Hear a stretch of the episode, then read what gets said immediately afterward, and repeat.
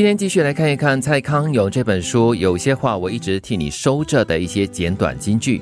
另一半不是用来使你完整的，人根本没有完整这件事，好吗？哎，我们常常听到就是，哎呀，他成全了我，他完整了我这样子的一句话，甜言蜜语啦。啊，就是你有另外一半，你也不会完整的意思。对呀，因为人是不可能完美跟完整的。呃，完美是不可能完整，可能当下啦，在热恋的时候，当你认识他的时候，他就。呃，填补上了你欠缺的那一块啊，在情感上。对对对，我们常常看电视剧啊，就是那种古装剧啦、武侠剧，那个那块玉哦破了一半过后，跟另外一半的那个玉凑合在一起，说啊完整的玉了，我们已经成全了，就是兄弟啦，还是情侣之类的。所以这些年来，我们都是被这些编剧给骗了。对，不是说你整个人完整，而是你的心完整啊，那种是一种感觉哈。一个可以做的工作应该是这样的。它让人能够活下去的程度，要超过让人想死的程度。起码超过一公分，多那一点点。所以，呃，所有的工作都会有让你想要活下去，或者是让你想要死。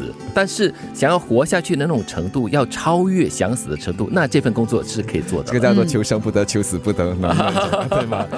他可以多一点点的生。对对对，有点夸张了，但是说的蛮真实的，某些部分啦。就是你要有能够继续前进的一个动能了。以前我是这样子的，就是如果我超过一定的特定时间，每一天起来都觉得这个东西不能继续的话，我大概就会转身了。是，但是这不想起床来上班的那种心情，可以拖多久呢？可以让自己延续多久？还是因人而异吧。是，我觉得每份工作都有它你喜欢和不喜欢，对，厌恶又或者是吸引你的地方，不可能百分之百的绝对的其中一方。所以只要如果有百分之七八十是让你喜欢的，让你每天起来了之后说，嗯，我想回来上班，够了，这份工作很不错了。星座可以当一时的避难所，可别把它变成一世的监狱。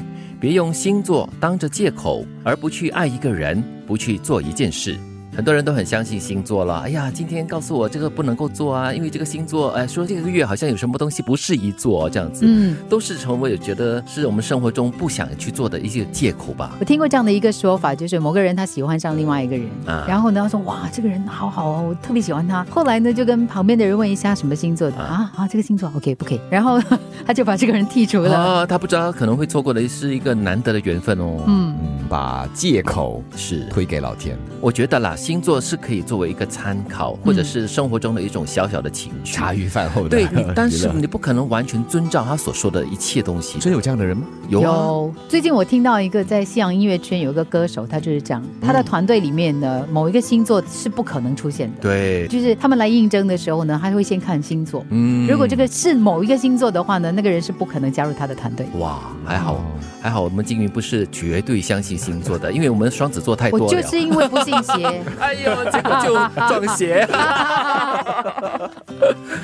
为你自己列一张履历表。不是待过的学校和公司，而是经历过的挫折、解决过的问题。嗯，哇，这是新的履历表是吗？哎，我觉得这个履历表还蛮有意思的。我失败过多少次？都我什么事情失败？我成功了多少次？嗯，对。我觉得他列出这个履历表的主要目的呢，就是让你自己清楚的知道自己的能力去到哪里，而且你解决过什么问题，你碰过什么风雨。所以其实呢，我们常常在聊说啊，孩子要念什么学校的时候啊，就常会跟朋友谈起。这件事情，我们就会讲说，其实也无所谓了。啊，到最后，他的人生技能哈，不会从某间名校学来的，是从他的人生的一个过程当中去学习的。嗯，是学校里面的同学、老师、文化氛围，还有活动，他所经历的这种种，打造未来的他。放他到一个比较艰辛的那个环境的话，可能会被磨得更好。是，另一半不是用来使你完整的，人根本没有完整这件事，好吗？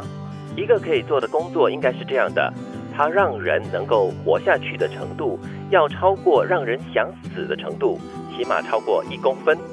星座可以当一时的避难所，可别把它变成一世的监狱。别用星座当做借口，而不去爱一个人，不去做一件事。为你自己列一张履历表，不是待过的学校和公司，而是经历过的挫折、解决过的问题。